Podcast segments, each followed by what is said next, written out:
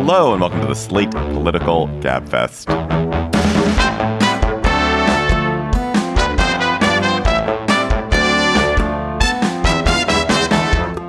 January 26th, 2023, the DeSantis University edition. I'm David Plotz of CityCast in Washington, D.C. I'm joined from New York, slightly better, slightly less the worse for wear, better for wear, John Dickerson of CBS Prime Time. Hello, John.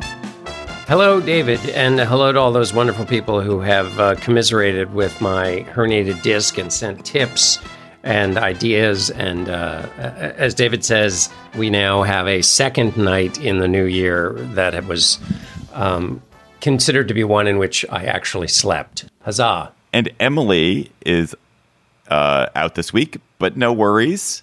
Josie Duffy Rice, Gabfest regular, joins us from Atlanta. Josie is many things, but she's also the host of the new podcast Unreformed. Josie, hello. How are you? Hi, I'm so excited to be back. This week on the Gabfest, the disturbing alliance between Marjorie Taylor Greene and Speaker Kevin McCarthy and what that signifies.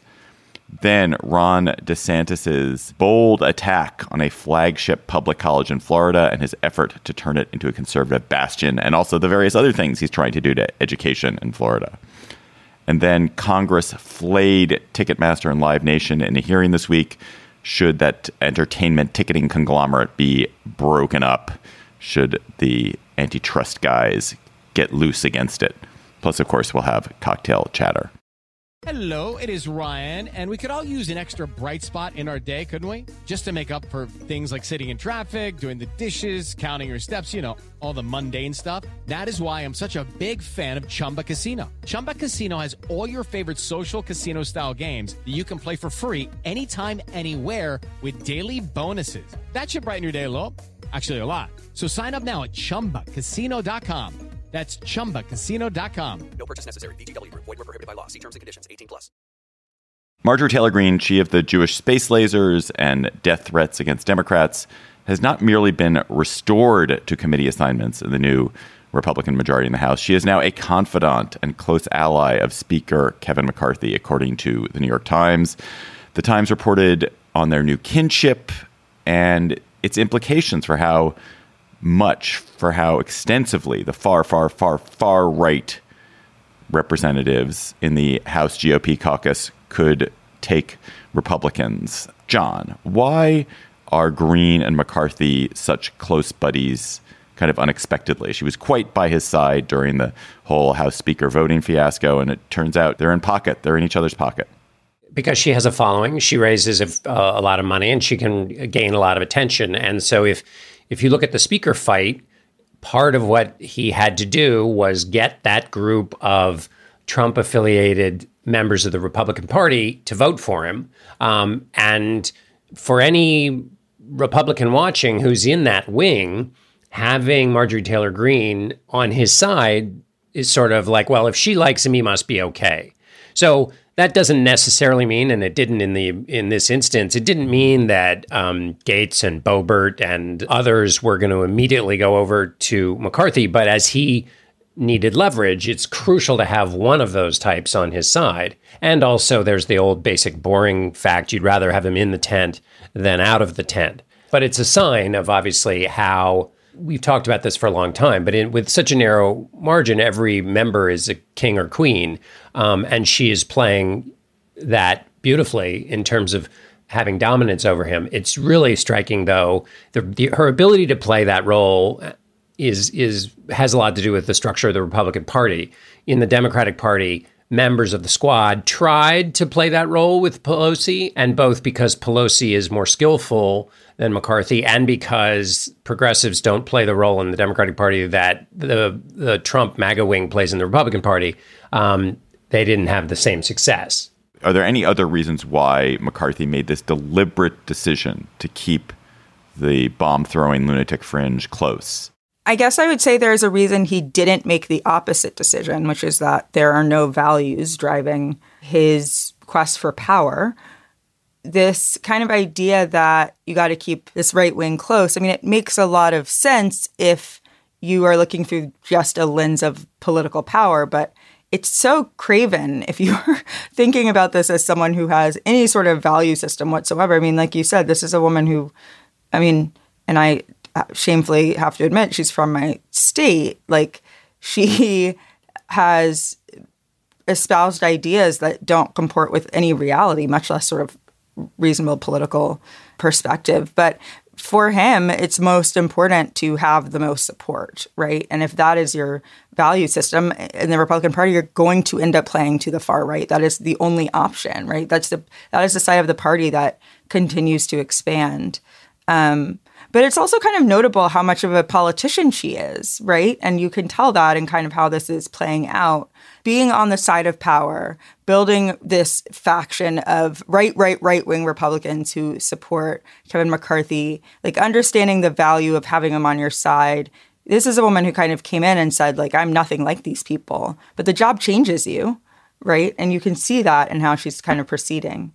The question, of course, is how long this relationship um, can can maintain, and there are two big threats to it. The one is that she, now that she's on these committees and has this position, um, you know, George Santos, Santos has kind of um, uh, obscured the challenges in the Republican Party at the moment because he's taking all the energy. Um, I mean, he's both obscured them and, of course, um, highlighted people are talking about Santos and not Marjorie Taylor Greene in the way they might otherwise be. But once she starts being on these committees and starts behave, behaving in a way that continues to make her keep her popularity and keep her ability to raise money, um, that will pose challenges in defining the party in a way that McCarthy might not want.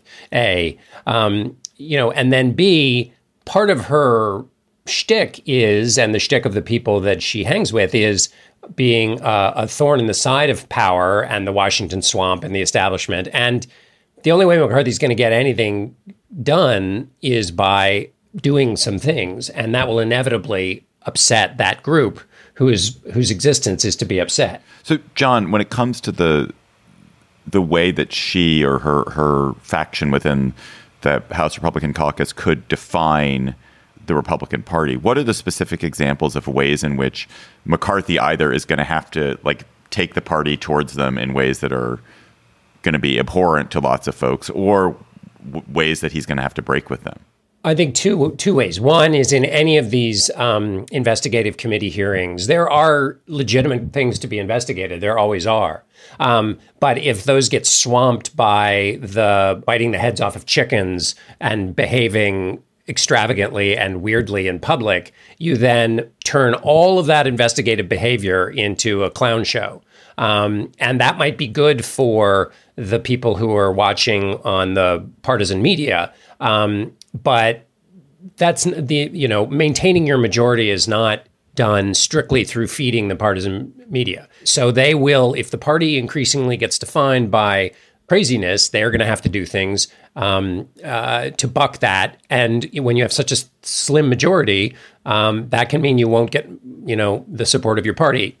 Quickly, the other place it'll uh, this is going to come to play. The hardest thing McCarthy has to do is on the debt ceiling. He has three options. One is to cave and just raise the debt ceiling. Second is to negotiate with the White House and come up with some tiny little cuts um, that allow him to say we've gotten the budget on back on on a track towards uh, fiscal sanity and we've lifted the debt ceiling. There's no danger.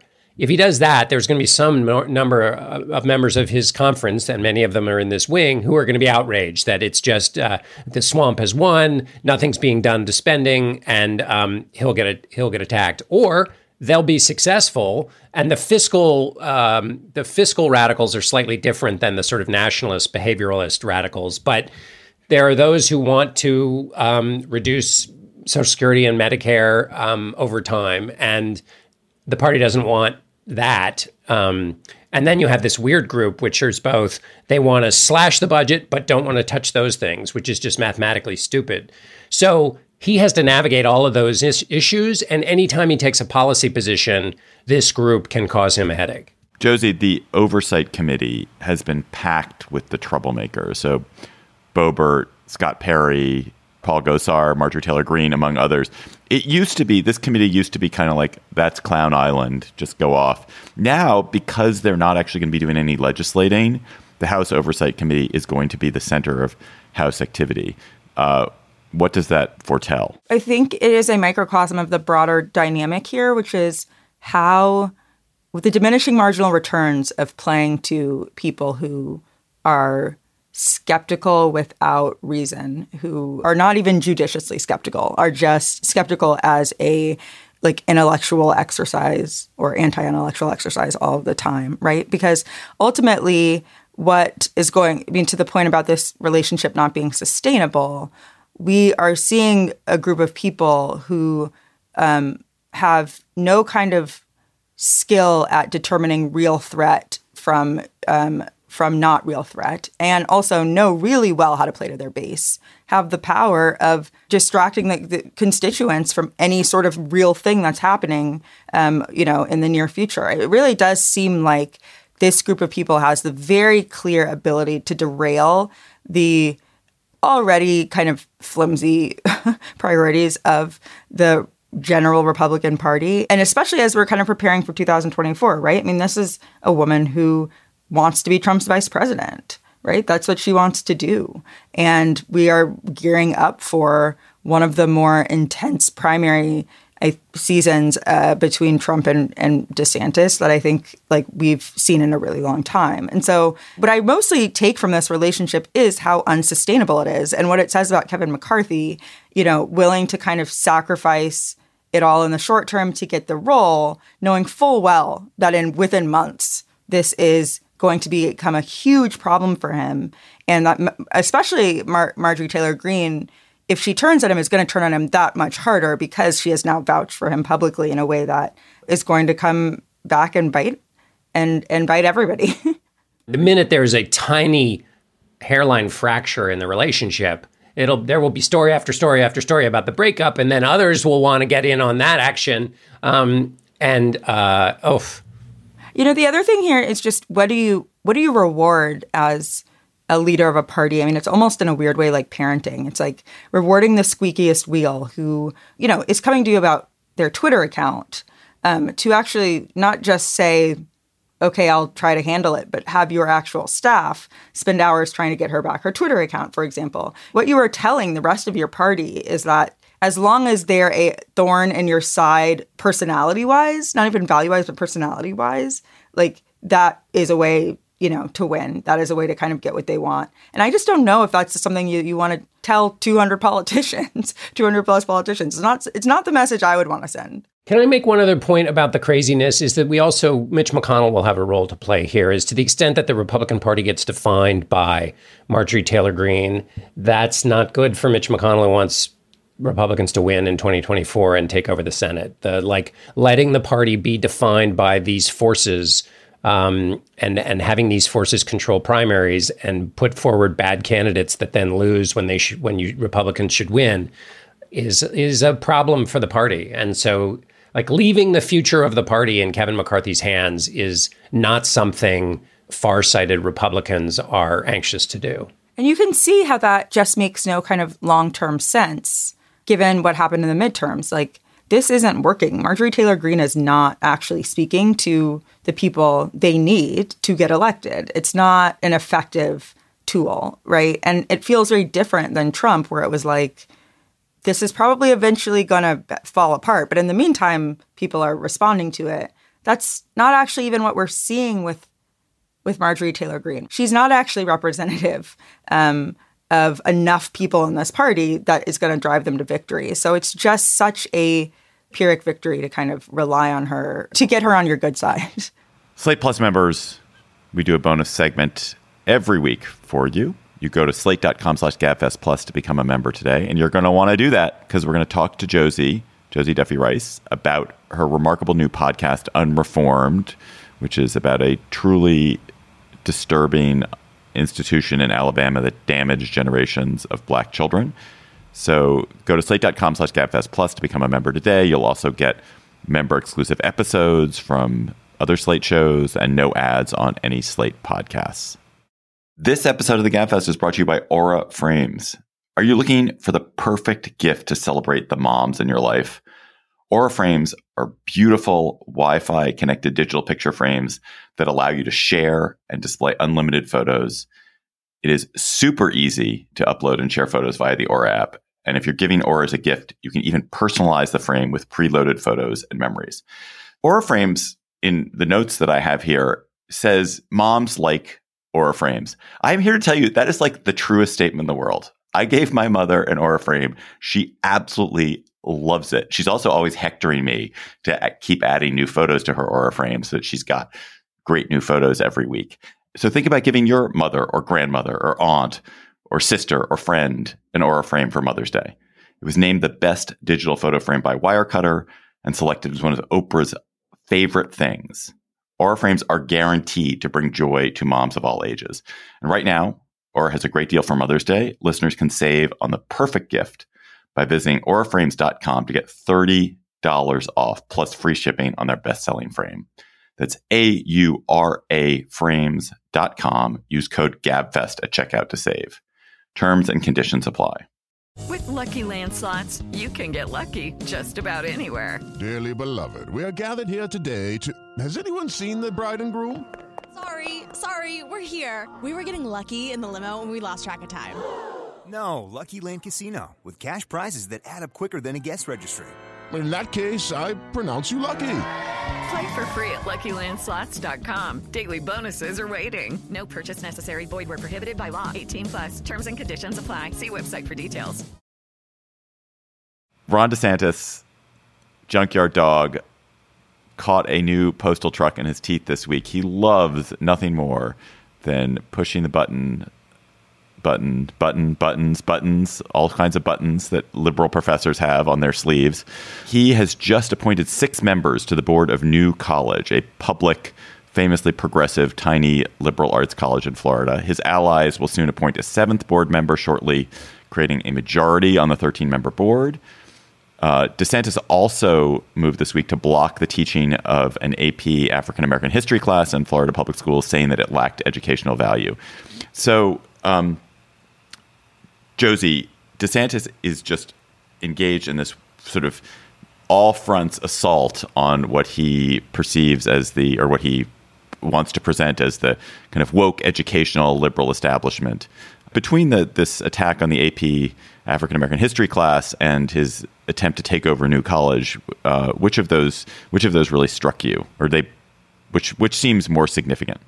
I think that banning AP African American history is so yeah, it's so aggressive. It is such a statement. It's so harmful that that one I think scares me more. But you know, it, you the college thing is also so um, fascinating for its own reasons, and by fascinating I also mean like harrowing. And the way that you know this party has been saying for years now that a parents need to have more you know decision making power in what their children learn they need to be the ones driving what their children learn and and also that colleges have too many snowflakes and that in college you should have to learn everything. You should you know you shouldn't be limited by um, by the perspective of your professor. You shouldn't, you know, have to worry that your professor is not willing to teach you stuff because they think you're too sensitive or they think you're too woke or they think so it, it both of these, right, are are just arguments that are just completely undercut by the choices that they're making. They're making it harder for parents, especially and when they say parents, they mean white parents, obviously. They they never, ever, ever mean black parents um, when they have these conversations. Make it harder for you know parents of high school kids to actually make decisions about what their kids have access to, and they are making it easier for college kids to be snowflakes. Um, and uh, so it, it's just a reminder of how little actual um, value these people like these arguments are based on. These arguments are based on we want to ensure that th- these kids um, and young adults learn only the things that reflect well on um, our party, our state, uh, and our race. Um, and that is the way to kind of political power. Keeping people from learning history is a really good way to ensure that they agree with you. Um, they have sort of no way of, of pushing back. So, it, but it, it really is all just so terrifying. Um, this aggressive move to ensure that kids only learn what the governor wants them to learn. I'm really confused. I, I have so many thoughts on all of this, but I'm very confused about whether DeSantis is doing this because he believes it's important. uh, that he believes that you know politics is downstream from culture and no more important thing than to shape the values that children are taught and the way children are taught, and that has a long term impact on the culture. Or because they're not important, they're just flashy and easy. That this is a that this is a uh, thing you can do to score a lot of points and get people worked up, but actually it's not important in the way that that real issues are important, like economic development in your state or you know how does Medicare work, and I just don't have a sense about whether this is whether this is performative or sincere, and maybe it's both. Maybe it's both performative. Yeah, it's sincere. both because a he believes that, but it has extra utility in those other areas you talk about, David, because it wins you the power. It wins you the power and helps you maintain the political power that then allows you to go do those other things, which people either a don't pay as much attention to in the public conversation. Um, or if they are paying attention to them in the public conversation, they grant you their approval because they know that you know and think the right things on these cultural issues. They grant him um, uh, power, and that's super useful for that other stuff. So I think it's got to be both. I think only one of them matters, though, which is that he sees it as a means to an end. If he only felt like it was important, but he didn't feel as if it provided immediate political benefit to him, there's no way he would sacrifice any of his own political power to do this, even if he felt like it was really important. So, in that way, I guess only kind of the second thing that you pointed out matters. Yeah. I mean, so just to go back to the new college thing, he, he he's appointed these people to the board, like Chris Rufo and various professors from Hillsdale uh, and Claremont McKenna, um, or maybe the Claremont Institute, I should say. Uh, people who are kind of really excited about getting rid of the gender studies program at New College and teaching a lot more Shakespeare. It's a really small college, and the effect. I mean, a I don't think even at a really small college where you suddenly have a majority on the board that is conservatives, I don't think that all of a sudden tomorrow the school radically changes. But it is it is it is it's certainly scoring a lot of points and it will make a lot of attention. But it's just it is it's a college that serves 600 kids. It doesn't. It's not. This is like. Uh, you know, a minor offshoot of there are probably classes at University of Florida Gainesville that are bigger than all of New College there are dorms like that are probably five times the size of all of new college. So it's not really like a this the, the most important uh, institution of higher learning in in Florida.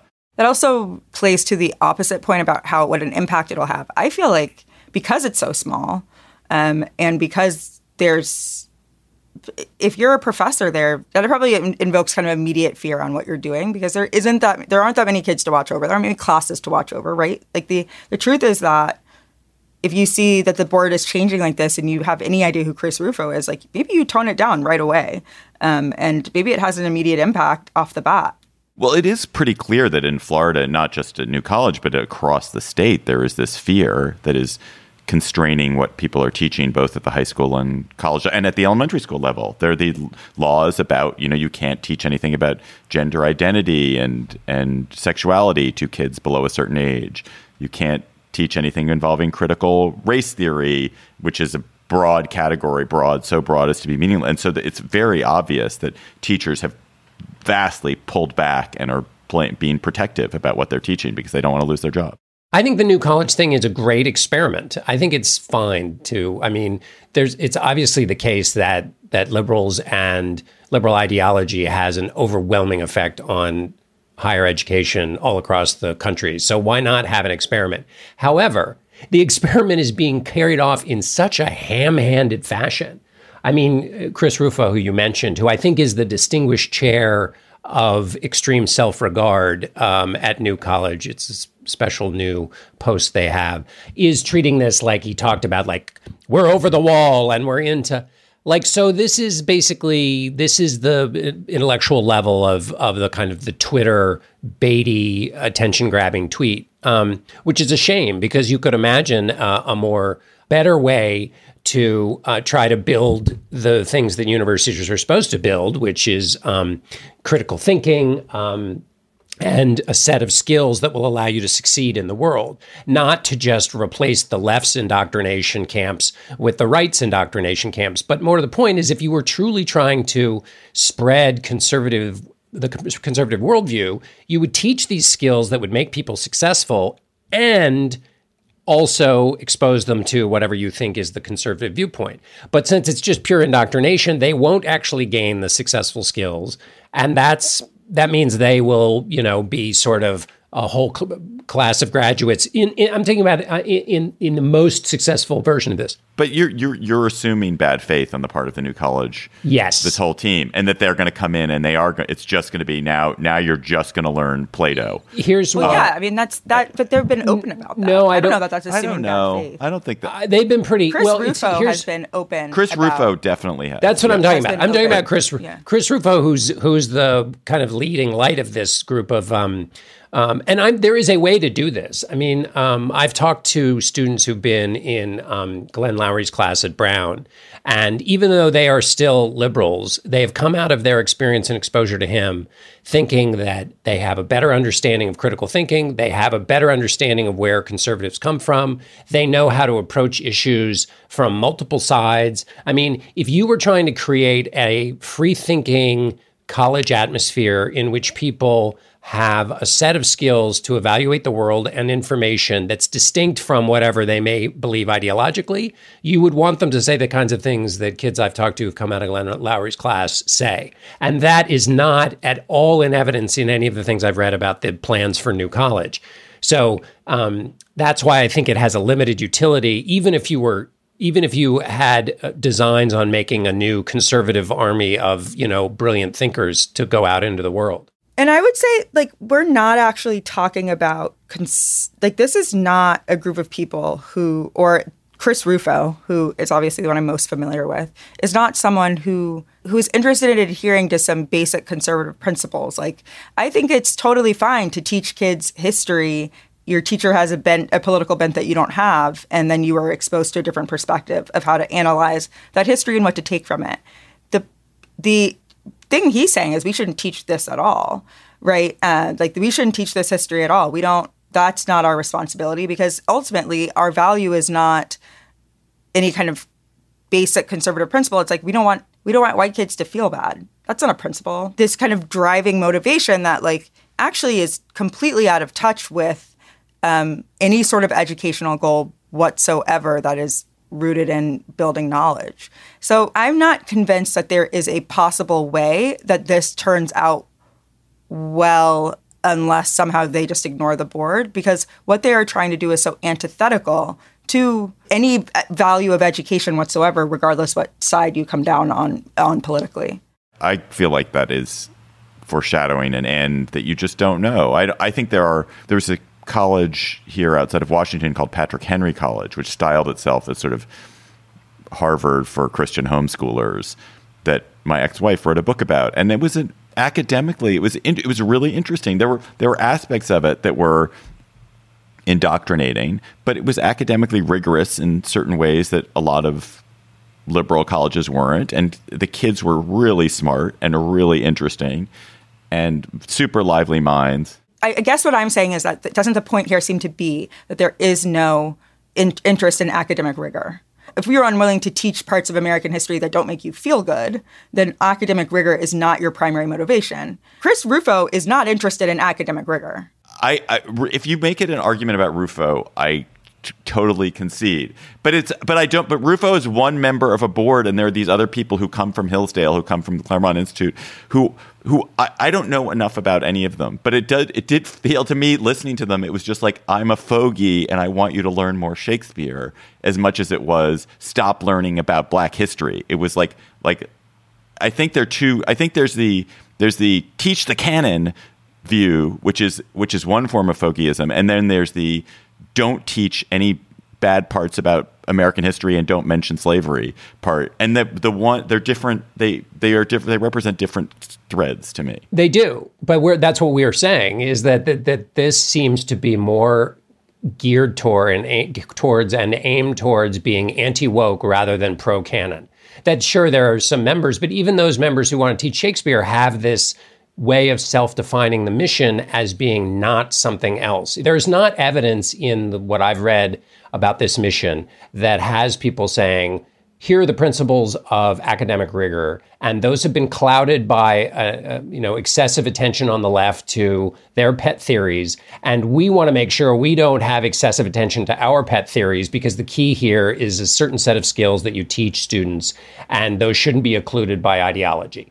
And maybe the way, and then you argue that Shakespeare and Cicero are the only people who can teach you those sets of skills, and that's your point of view. But that's not what comes across in the definition and the chest thump, um, beating that comes from Rufo and others who were talking about New College. It feels like what's happened in political speeches, which is candidates used to go out and say, here's what I believe, and it represented their political ideology. Now, basically, they say, here's what I believe, and then they list 10 things that are awful about the other side. You saw Trump's 1776 commission do this. It wasn't a reassessment of American history or a presentation of American history from a point of view. It was basically, here's why everybody on the other side is wrong. But that that's not intellectually rigorous. That's just using a different platform to make what is essentially a series of threaded tweets. I think what Ron DeSantis is doing is signaling, and he is signaling something very intentional with Chris Rufo, putting Chris Rufo on the board. I mean, this is not a guy who's an expert in higher education. This is not a guy who's an expert in how government works. It's not a guy who, like,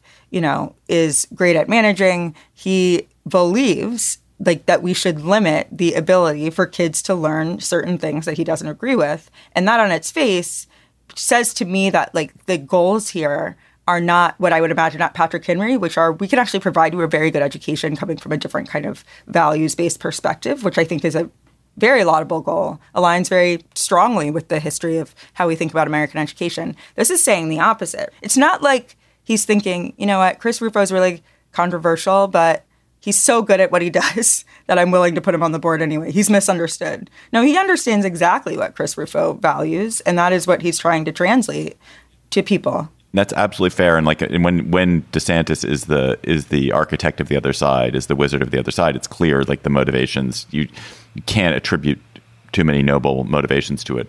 Let me close with a different point, which is that one of the biggest divides in American politics is that the more educated you are these days, the more liberal you are.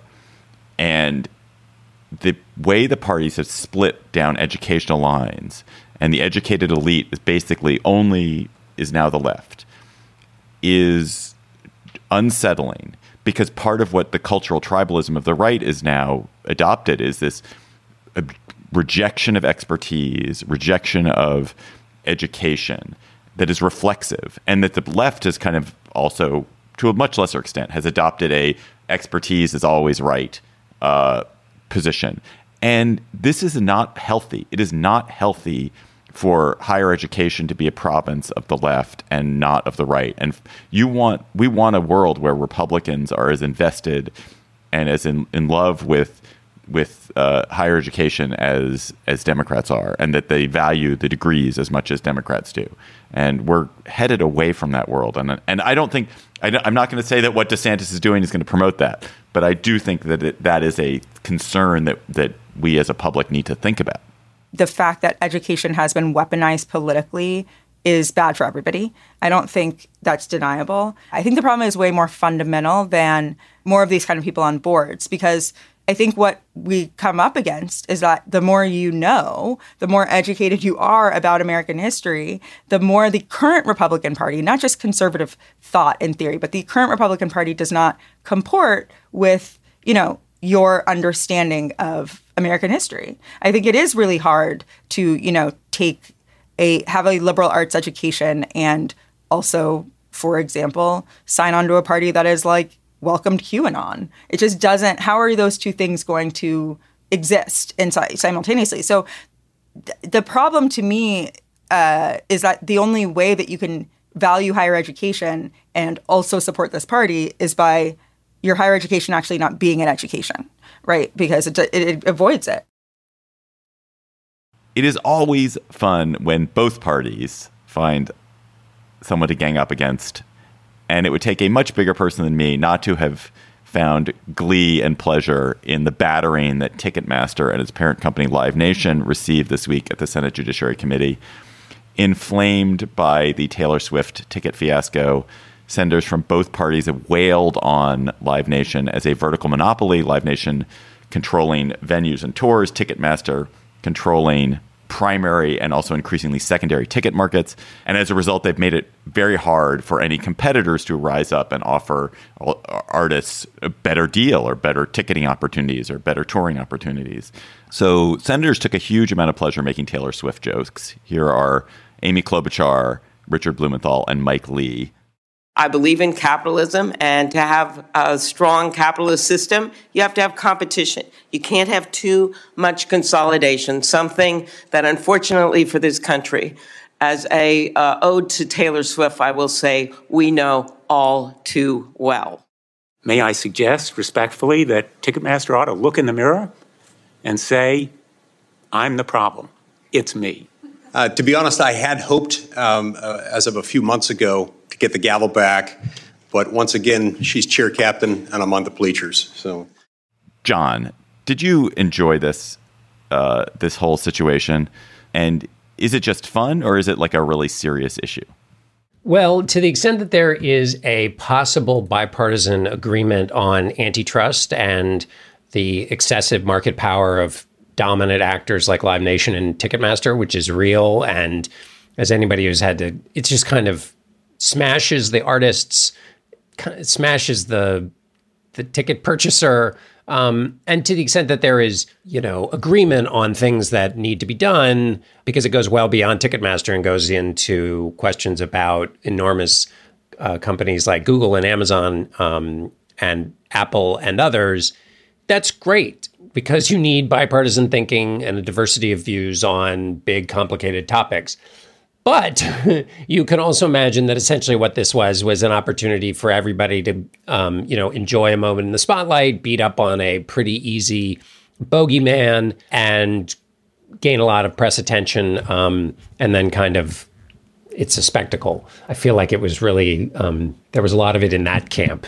One thing I read that I thought was sort of sort of interesting was is is the question about artists, what this does to artists, because obviously Taylor Swift made news for kind of standing up against Ticketmaster, which I thought was wonderful. I've also heard that like Ticketmaster that in some ways this does benefit artists. I'm not totally I'm not totally clear on how, given what you just laid out, but that there are ways in which artists get to benefit from Ticketmaster's kind of evil, um, and uh, while Ticketmaster is the bad guy, um, gets to play the bad guy. And so I do find it. I am interested in what's happening behind the scenes from artists who obviously publicly are kind of or are either saying nothing or are kind of anti Ticketmaster, but but in some ways it's benefiting them. And I don't I don't really know what those ways look like, but it must I imagine there must be some benefit to it, right?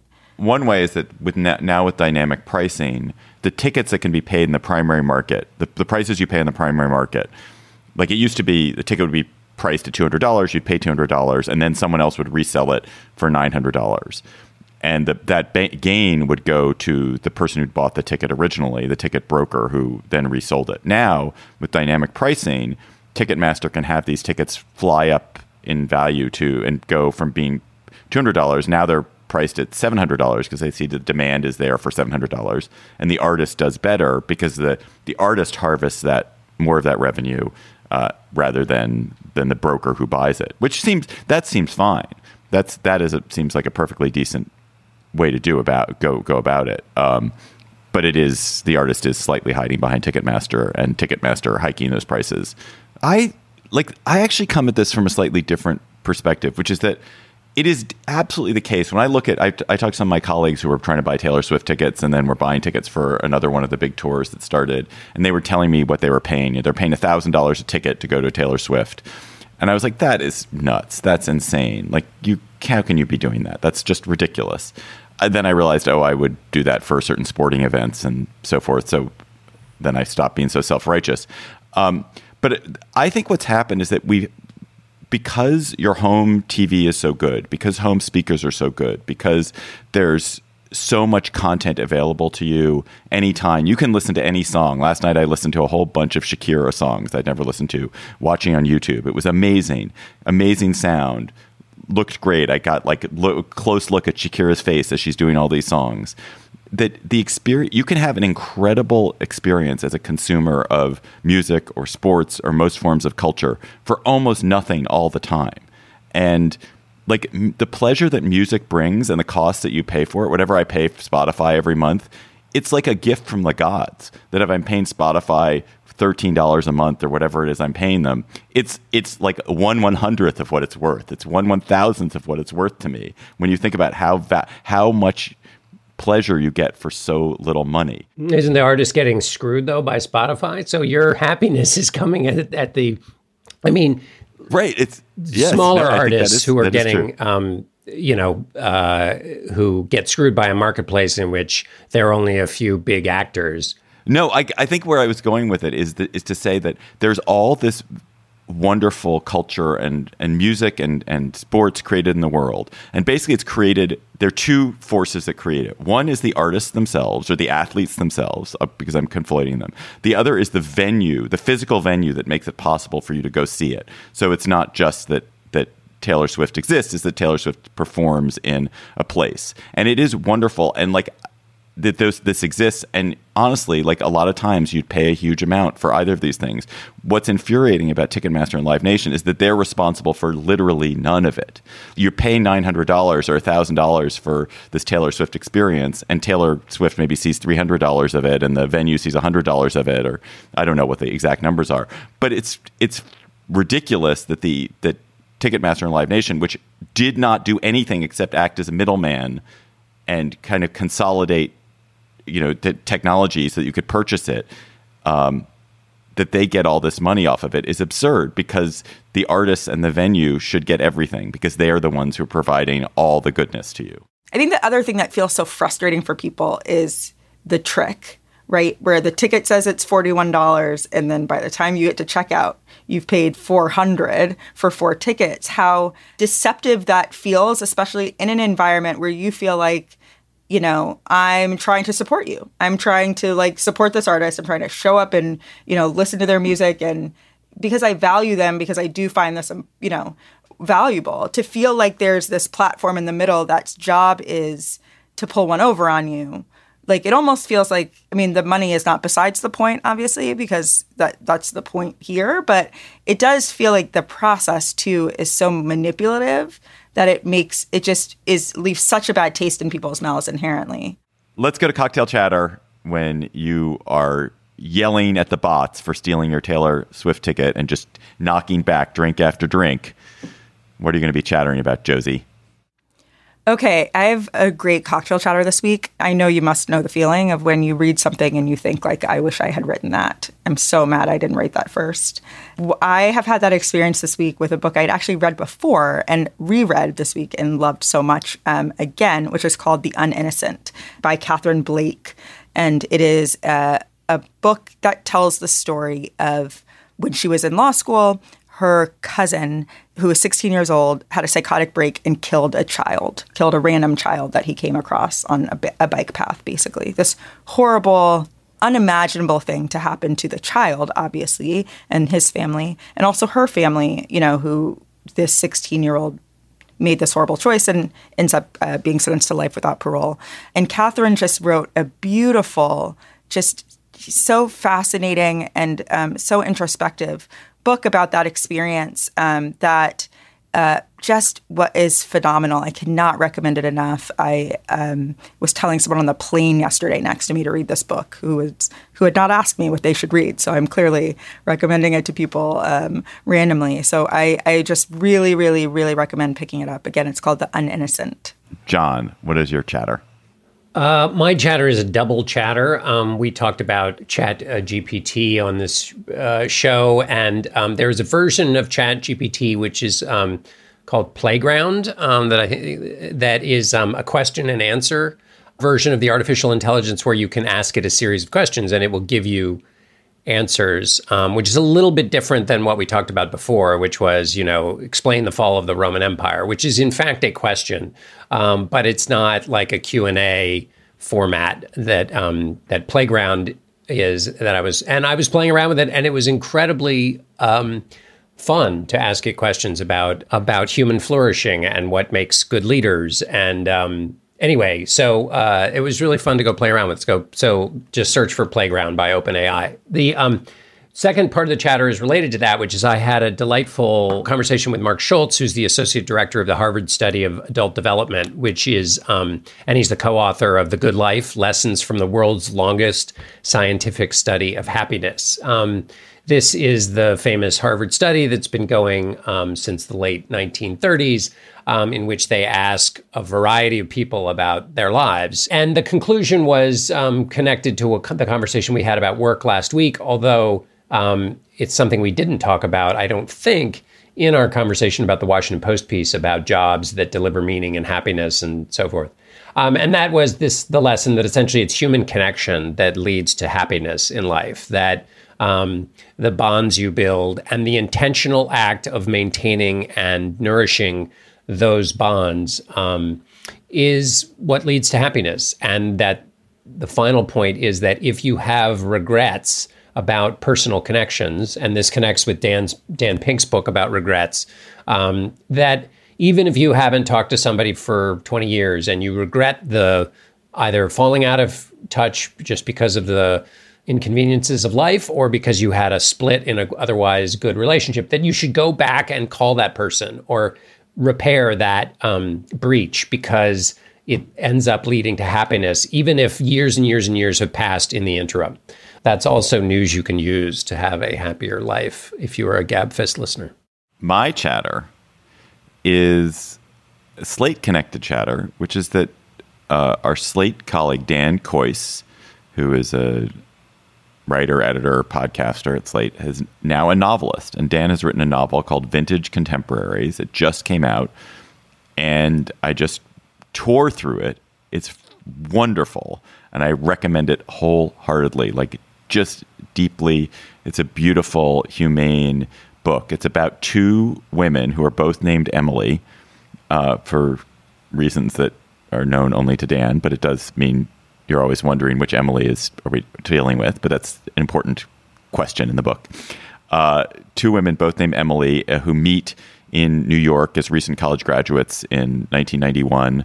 Uh, one working, starting to work in publishing, the other starting to work in in theater, and um, and what happens with their friendship and how their life develops, and it sort of covers them and catches them as, as they're first out of college, and then it catches them about 15 years later when their lives have changed. And um, the book is it's really beautiful, and it's really it's a it's a book full of heart, uh, and it's just a lovely read. I wish I could think of the right thing to compare it to. I can't think of the right thing to compare it to. Nothing. It's not. There's not a lot that happens. It's not. It's not like filled with dramatic incident. There are no aliens. There's no sci-fi. There's no fantasia. It's just a. It's just about some extremely appealing people and what their lives are like. Uh, and it's it's beautifully written. So check out Vintage Contemporaries by Dan Kois. Listeners, you have sent us chatters. Please keep them coming to us. You email them to us at gabfest at slate.com.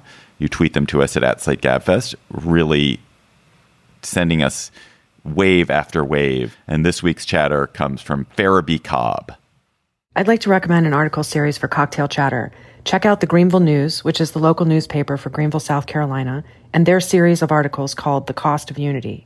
Reporters partnered with sociologists at Furman University to look at census data, wealth data, and housing records to show how black residents have been displaced and left out of the city's revitalization over the last few decades. The article title refers to the new Unity Park that was opened to great fanfare, while residents in nearby neighborhoods struggle with crumbling infrastructure and rising rents. A great example of how systemic racism works to cause lasting harm, and a wake up call for every community grappling with wealth inequality and housing affordability. Full disclosure, the lead researcher, Ken Cobb, chair of the sociology department at Furman, is my brother, and I'm extremely proud of his work on this project.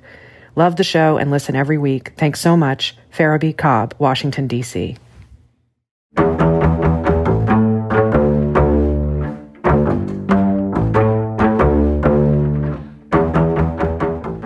That is our show for today.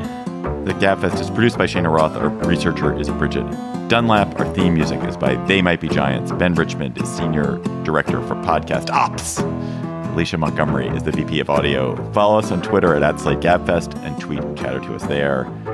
For John Dickerson and the always game Josie Duffy Rice. I'm David Plotz. Thanks for listening. We'll talk to you next week. Hello, Slate Plus. How are you? So, Josie is always working on something interesting. And I did not know until Emily chatted about it last week that she had a new podcast in the works, even though when we had lunch the other month, Josie, I feel like you didn't talk about this podcast. I know. We didn't get there. But Josie has a fascinating new podcast called Unreformed. And, you know, I'll just start by saying it is about a, what sounds like one of the most disturbing, bad institutions in American history. I mean, tell us tell us what your what it is your podcast is about. Yeah, so the podcast is about a school in Alabama that was started in 1907. Back then, it was called the Alabama Reform School for Negro Boys, um, and it was this is after the convict leasing period when kids who got in trouble were basically sent to adult prison and then farmed out to do this manual labor, and it was horrifying. And so this was kind of the beginning of the juvenile justice movement, and the school was started by a black woman for black kids to help them if they had been accused of crimes. What quickly happened was that they couldn't afford to keep the school open. They sold it to the state, and it turned into a functionally just a, a abuse factory. I mean, I there there are almost no words to describe how bad it was. A penal colony for children, is the way one person put it. Um, a, a, slave plantation, hundred years after slavery, is the way other people have kind of phrased it. So we focus on the 1960s, and we focus on the 1960s uh, for two reasons. One is that. Um, we at the end of the 1960s five girls at this institution ran away and ended up at the juvenile detention center and demanding to tell someone what was happening to them and they told one guy a white guy who worked at the center uh, what was going on and he decided to blow the whistle and we kind of track what happened once you know the the federal government found out about how bad things were there once a lawsuit was brought um, and what happened to the kids and also what happened to um, the the guy who blew the whistle. His it ruined his life. I mean, um, he's not the victim in this story, but it's worth noting just how much he went through to do this. Uh, the second reason that we focus on the 1960s is because we were kind of able to track down um, some people who are in their 70s now, who were there in the 1960s, and we got to talk to them and ask them what it was like to go there, and it was a real reminder of how this place shaped kids' lives for the rest of their lives. I mean, this is a place that still haunts a lot of these kids, including Lonnie Holley, a very famous artist whose stuff is. That was just a snippet from our Slate Plus conversation. If you want to hear the whole conversation, go to slate.com slash gabfest plus to become a member today. Hello, it is Ryan, and I was on a flight the other day playing one of my favorite social spin slot games on chumbacasino.com. I looked over the person sitting next to me, and you know what they were doing? They were also playing Chumba Casino. Coincidence? I think not. Everybody's loving having fun with it. Chumba Casino is home to hundreds of casino style games that you can play for free anytime, anywhere, even at 30,000 feet. So sign up now at chumbacasino.com to claim your free welcome bonus. That's chumbacasino.com and live the Chumba life. No purchase necessary. VGW, void, prohibited by law. See terms and conditions 18 plus. Hi, this is Dahlia Lithwick, host of Slate's legal podcast, Amicus. If you're listening to this show, you might be interested in Amicus's live show that we're hosting in Washington, D.C. on Tuesday, May the 14th. My colleague, Mark Joseph Stern, and I will be talking to some amazing guests, including Sherrilyn Ifill and a sitting state Supreme Court justice all about how originalism, a relatively recently invented way of interpreting the Constitution, has taken over the Supreme Court and radically reshaped the law. It's been doctrinal rocket fuel for the conservative legal movement and facilitated the rolling back of abortion rights, the expansion of gun rights, and the obliteration of the separation of church and state. And as another wildly consequential Supreme Court term careers to its end, the court's originalists are on a tear. But there's something you can do about it, and we hope you'll join us in DC on May 14th to explore the possible pathways out of the current situation. Go to slate.com slash amicus live for tickets.